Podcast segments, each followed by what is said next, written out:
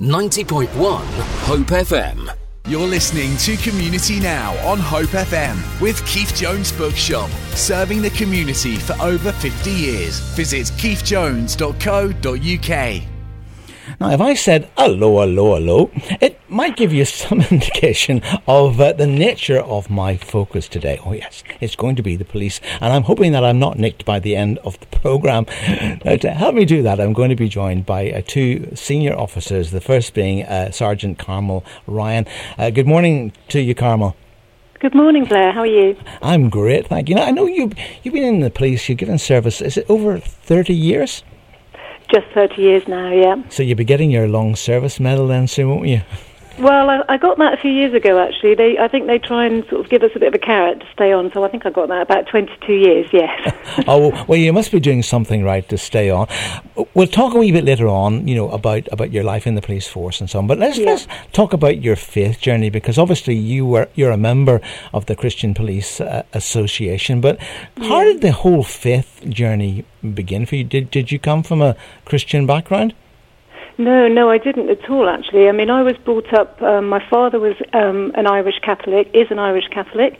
Um, mother is um, English Protestant, um, and as was the sort of um, the normal in those days within the Catholic Church. I was born into that family. I was christened a, a Catholic, um, but it was very much um, a traditional cultural thing as opposed to a faith. Um, we were taken to church once a month by my dad, just so he could go to the club and have a drink afterwards. It was uh, it was one of those you sit at the back of the church, you listen to the priest droning on, you can't hear a word he says anyway, and, and there was absolutely no faith whatsoever in the family. It was certainly a ritualistic sort of Sunday morning once a month.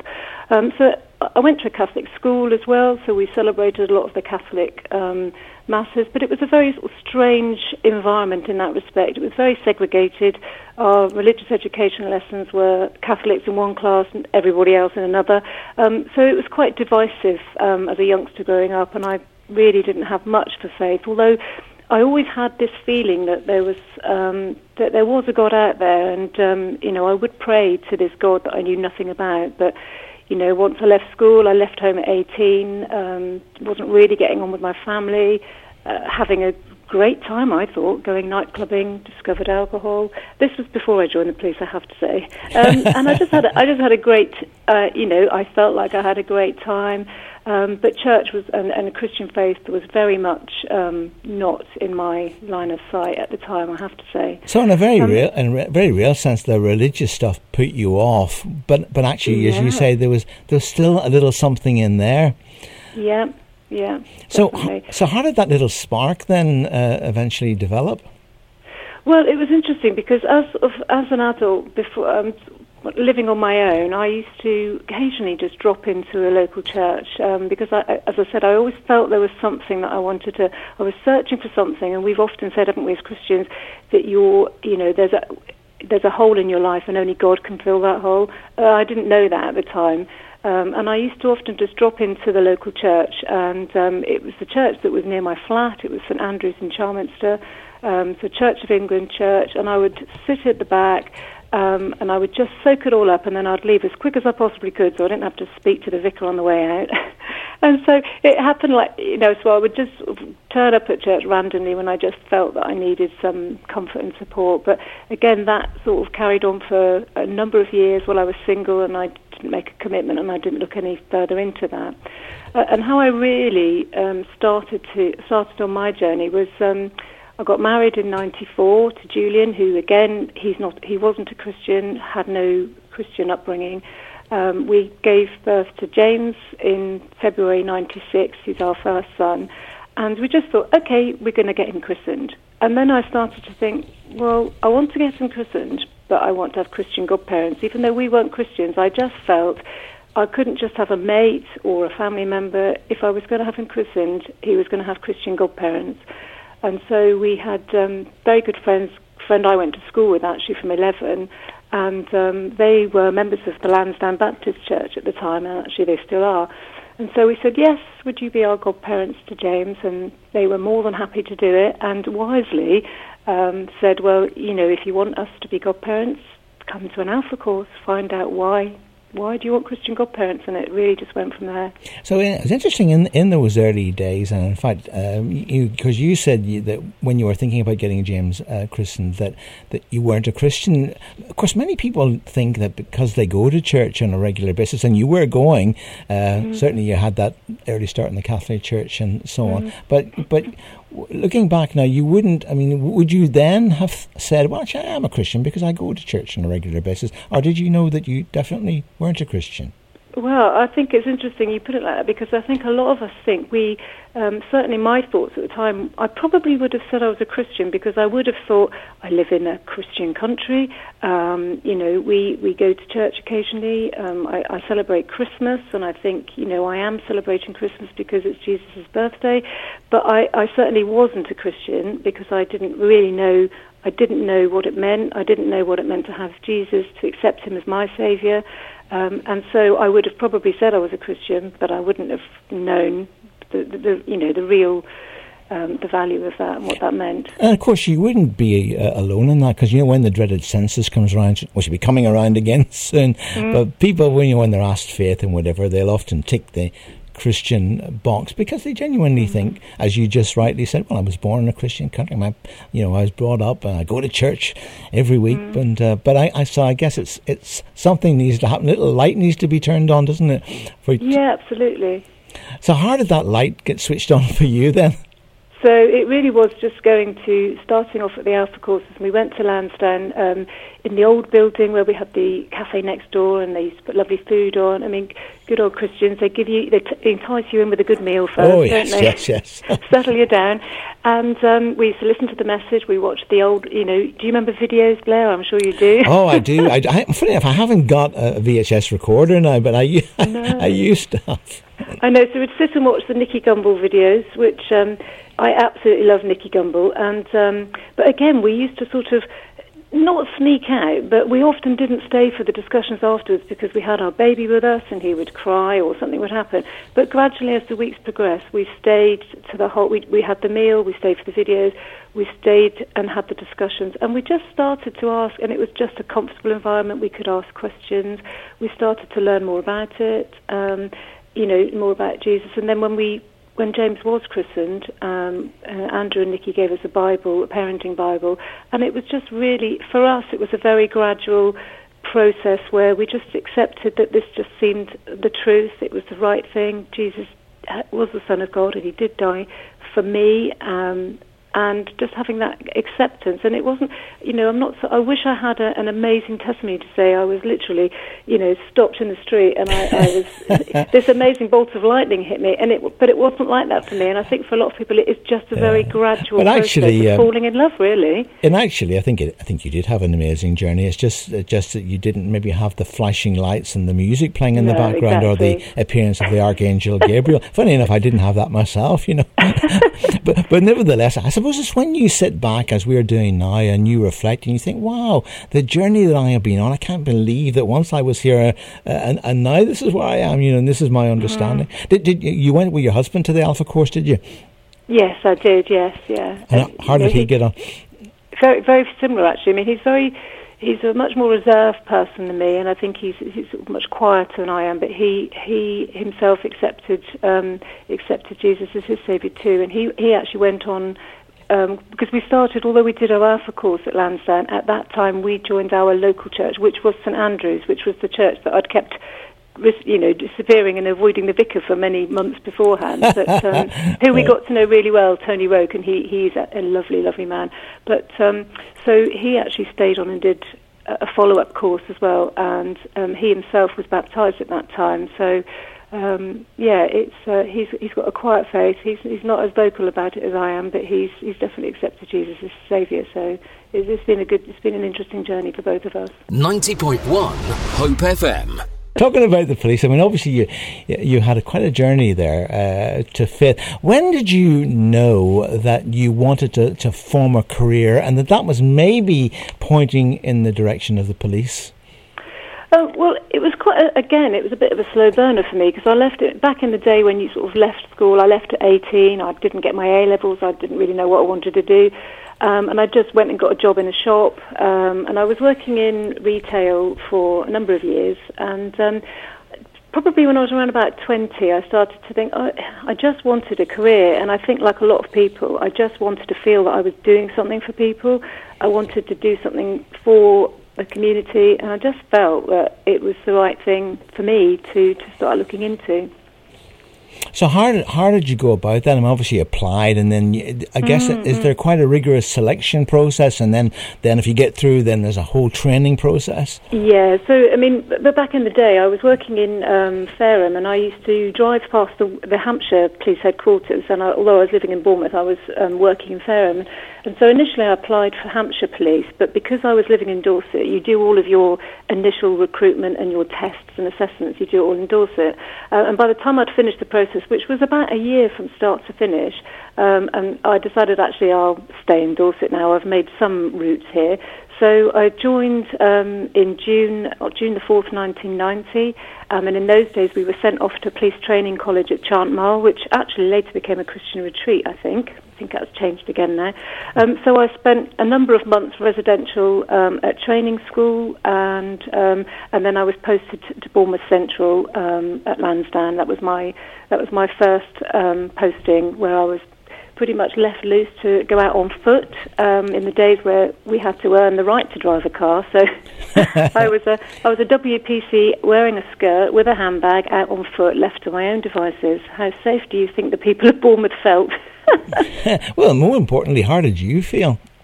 I felt absolutely fine. I think I had that confidence of a young 22 year old. Um, I was fired up, I was keen, and um, I was going to go out there and do my bit to protect um, protect the people of Dorset. And that's that's you know what I what I aim to do. So yeah, I don't think you feel much fear at that age, do you? And of course, uh, you know, I suppose that uh, if you turn the clock back, there was quite a bit of a respect for police officers, and sadly, maybe is not quite at the level today as it was thirty years ago. Or or, yeah. or would you beg to differ?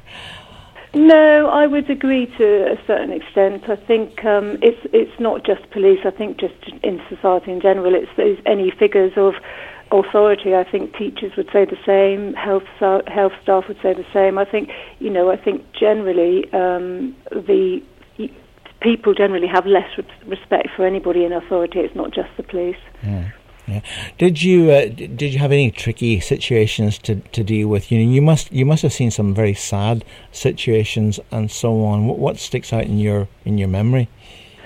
Uh, there's a number of things really. I mean, I think um, I've sort of got there's my service before being a Christian and after being a Christian is, is quite different because um, in how I perceive what I'm faced with. So, um, I mean, I suppose that, yeah, there has been some very difficult situations. There's been some exciting situations as well, no doubt. I mean, I remember, again, as a young police officer, um, out on foot patrol, we were given very, very specific beats to cover. So my beat on this particular night shift was the three roads. So I had off Old Christchurch Road. I had Post Office Road, Yelverton Road, and um, Albert Road, I think it is.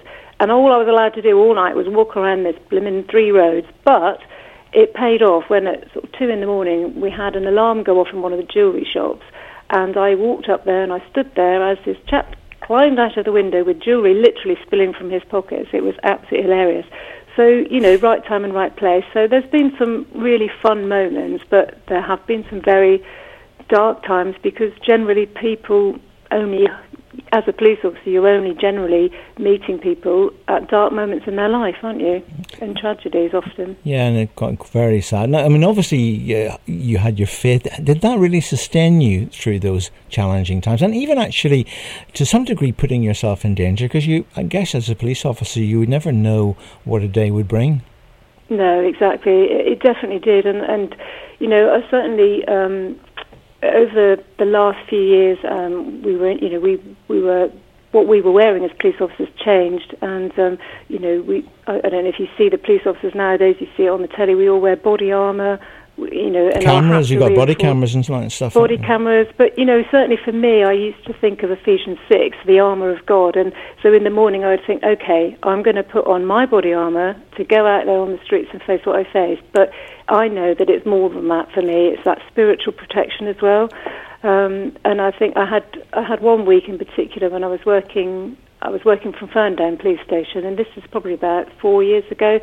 So I was already starting to find, as an older officer, it was quite challenging, shift work, nights, and everything else. And um, it was just before my promotion, actually. And I had one week in particular where I had um, I'd gone to a road traffic accident where a young cyclist had died, and I'd I was the first one on the scene, and I'd given him CPR, and I'd stayed with him until the ambulance took him away. And he was the same age as my son James at the time, and um, so I dealt with that. And then I had another incident that week where um, I was with a family whose um, the father, the, the husband, had had gone missing, and um, I was with the family when the when the father was discovered, he'd, he'd committed suicide, so I had to break that news to the family. And the same week, there was, you know, I was with somebody who was trying to jump off a bridge, and I was trying to prevent him from committing suicide. And you just you get through it as an officer because you have to do it. You have to be there to. Uh, you can't fall apart. You can't fall. You know, you can't go to pieces when you're dealing with these situations. But it really, you know, you soak it up and you soak it up, and there's only so much that you can take. And God really sustained me through that. And I think we're very fortunate in the service nowadays that we have lots of support, lots of counselling if it's necessary, you know, and I, I have had to tap into that on occasions, but, you know, it's my faith that gets me through every day, and it's, for me, it's been a privilege to be able to um, be at those situations because I know I'm there. God has put me in that job to be able to pray into those situations, and I think my whole service to me has felt like a privilege just to be, um, you know, in those situations. 90.1 Hope FM.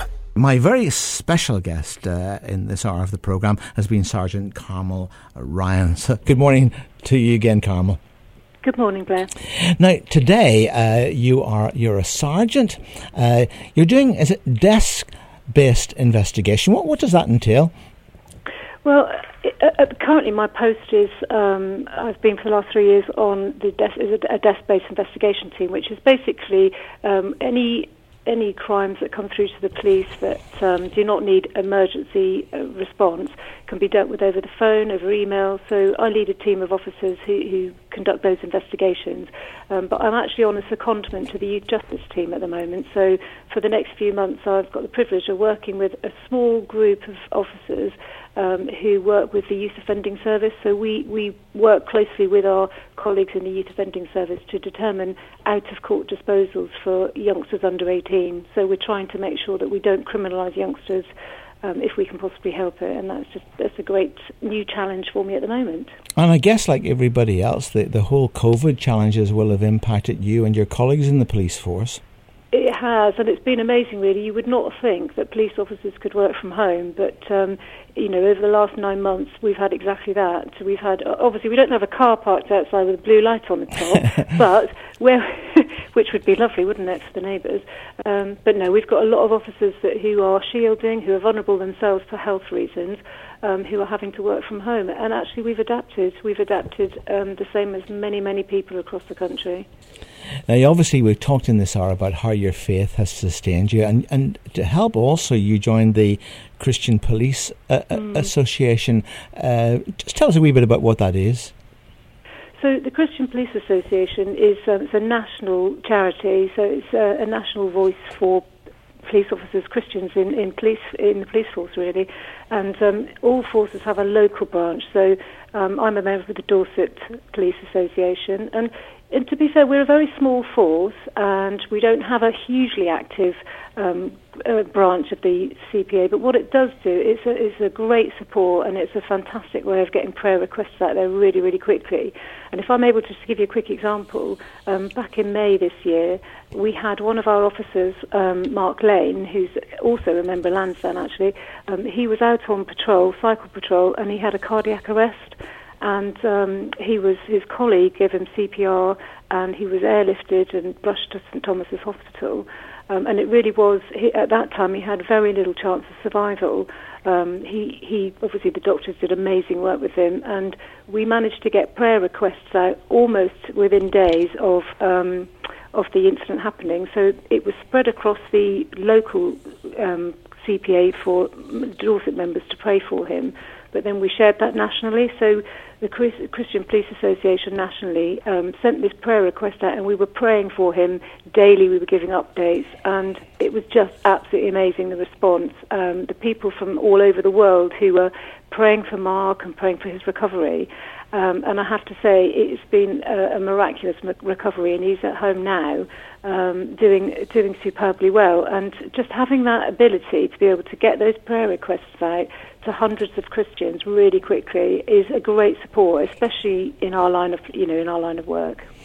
Obviously, uh, people listening will, will realise that there you are with your colleagues on, on the front line. How, how can people best encourage uh, and pray for uh, our police force? So I think if you can pray for um, for wisdom for us in the choices that we make that are often very difficult, um, pray for protection, especially for um, for officers and for their families, and pray for um, pray for justice. Really, that the right things are done at the right time for the right people, and just keep supporting us with those quiet prayers. It makes such a difference to to all of us, and pray for those who are not Christians that they may um, come along. You know, for, pray for us Christian officers to come alongside colleagues who are not Christians to, to have the confidence to share our faith. Really. Now, uh, was it uh, after 30 years in the police force and still still going strong, be, beyond, of course, that time that you were contracted to? Is there a time, an upper time limit that you can serve? Well, the reason it's slightly beyond is um, I've actually, although I joined just over 30 years ago, I had two career breaks. So I've got to add on another 18 months. So that's sort of where the extra bit of time comes from.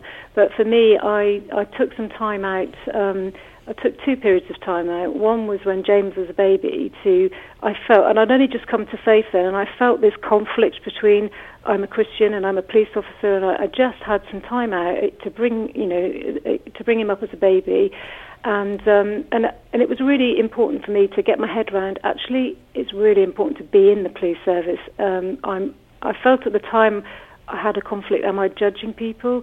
But I very quickly realised no, I'm I'm judging the crime if I'm judging anything. And it was, you know, so I felt really strongly that God was um, wanting me back in the police service. Um, and the second break I had was um, I wanted to take some time out with my daughter before she started secondary school. Um, and that's Alice, by the way. I've been told off for not mentioning her yet. So I just wanted to mention Alice because it's her 21st Good morning, Alice. And good morning, James, if you're listening as well. And none of us can see. yeah, she's in lockdown, so it's all very sad. But um, yeah, so that's why my, my service is slightly extended because I took two career breaks. For more inspirational interviews, podcasts, and Hope FM best bits, visit hopefm.com forward slash listen again.